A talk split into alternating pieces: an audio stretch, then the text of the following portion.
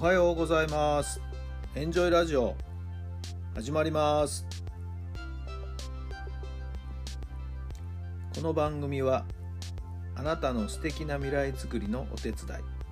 人と組織の診断や学びやエンジョイがお届けします。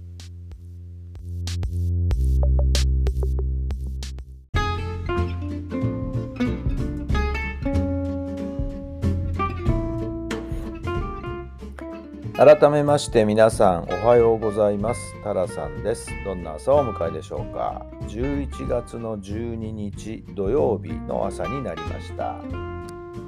えー、今日も爽やかな天気で。ちょっと肌寒い感じもしますけどもね。まあでも気持ちのいい朝を迎えています。皆さんのお住まいの地域のお天気はいかがでしょうか。さて、昨日は東都大学リーグのね、えー、入れ替え戦を見に行ってきましたけども、おかげさまでね、教え子の学生監督を務めている、えー、教え子が学生監督を務めている成蹊大学の野球部がですね、まあ、見事に4部から3部に昇格しました。まあもともと3部にいたんですけどね、春のシーズンに、えー、4部に落とされてしまいましてね、入れ替え戦になって落とされてしまって、でもワンシーズンで戻ってきたということですね。えー、神宮球場に足を運んでですね、できるだけ彼の顔をですね、じっとよく様子を見てましたけども、はい、もう勝った瞬間はね、えー、近くにいた助監督やね、えー、メンバーとですね、抱き合ってましたよ。はい、で涙もね、うっすら浮かべておりましたよ。はい、最後、全員集合してね、えー、記念写真を撮った時なんかはもう逆に言うともにっこり笑顔でね、えー、本当にいい笑顔をしておりました。はい。えー、まあ終わってからもね、少し話できましたけども、過去、野球部の歴史の上でね、3年生から監督を務めた例は、内容でして史上初という感じなのかな。まあ本当によく頑張ってくれたと思いますよ。まあ監督はねやってみれば分かりますけどねもういろいろと気配り目配り心配りしなきゃいけないし、まあ、学生の部分でね、え、チームを率いていくっていうのは本当に、えー、大変なのがよく分かります。まあ監督経験者ですからね。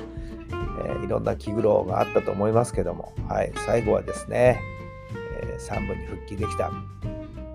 ということを置き土産にですね、卒業していける、本当に充実した学生野球生活を送れたんじゃないかなと思います。えー、よかったよかったという一日でしたね。まあその他1部、2部、3部、4部の入れ替え戦もそれぞれ行われましたけども、1部、2部チームが残留を決めたということ。はい。まあ、このね、えー、1部と2部の差、3部と4部の差がどこにあるのかなんていうことも、まあ、昨日の Facebook や自分の Facebook ページにはですね、少し書いてみましたので、ご興味のある方はお読みいただけたら面白いな、あの、嬉しいなと思います。なんかご意見等あればね、また聞かせていただきたいなと思いますけど。はい。一歩の差なんですけど、追っかける側にしてみると、その一歩の差がやっぱり大きな開きがあったり、まあ壁という捉え方をすれば、大きな壁が目の前に立ちふさがっているという感覚、感じになるんじゃないでしょうかね。はい。でも間違いなくね、乗り越えていけるはずなんですよ。はい。壁と捉えず扉と捉えればね、ドアは必ず開くんですよね。はいまあ、私も立正大学のコーチを務めていたことがありまして、2部から1部へ上げるのにどうしたらいいかっていうね、もう全勢力傾きましたよ。はいえー、おかげさまでね、2部から1部に昇格したり、まあ、また入れ替え戦で2部に落とされて、そしてまた2部で優勝して入れ替え戦に臨んで1部に復帰したりと、まあ、そんな経験を5年間毎年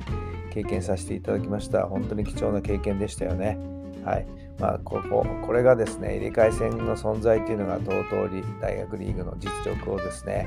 日本一と言われるようなものにしているところなんじゃないでしょうか。はい。えー、成蹊大学の皆さん、本当におめでとうございました。それでは今日の質問です。あなたが許せなかった出来事は何ですか？あなたが許せなかった出来事は何ですか？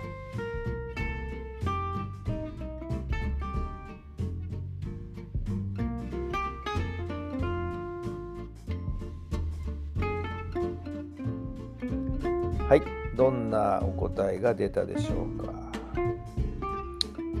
そうですね。あ昔現場で指導している時にねまあある方から学校のある職員の方からねいや昔はこうだったよああだったよというようなね、えー、ことを言われてねそれに比べると今はああだよこうだよとこうまあある意味批判されたわけですけども私はもう真っ向からその時はね怒りましたね。お前見に来たことあるんかっていうもちろんそんな言い方しませんでした。現場にあなたは何回足を運んだんですか？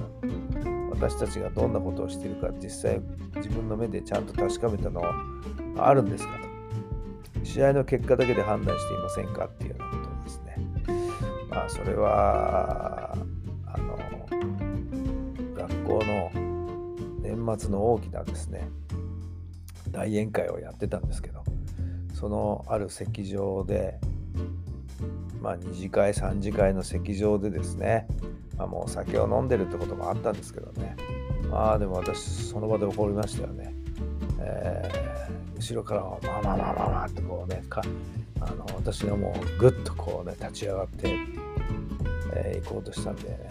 後ろからもう羽交い締めに合うような感じで「もうやめろ」みたいなね言われましたけどもちょっとあの時は許せませんでしたねはい、えー、なんかそんなことを思い出しました。はい。あなたが見せなかった出来事何なんでしょうか。さあまあそんなことはねもう水に流して忘れてしまってもう過去のことですからね。はい、えー、今日も一日笑顔で終われるような一日にどうぞしてくださいね。素敵な週末お過ごしください。それではまた明日。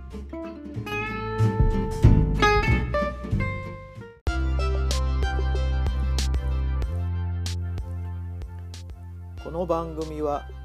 人と組織の診断や学びやエンジョイがお届けしました。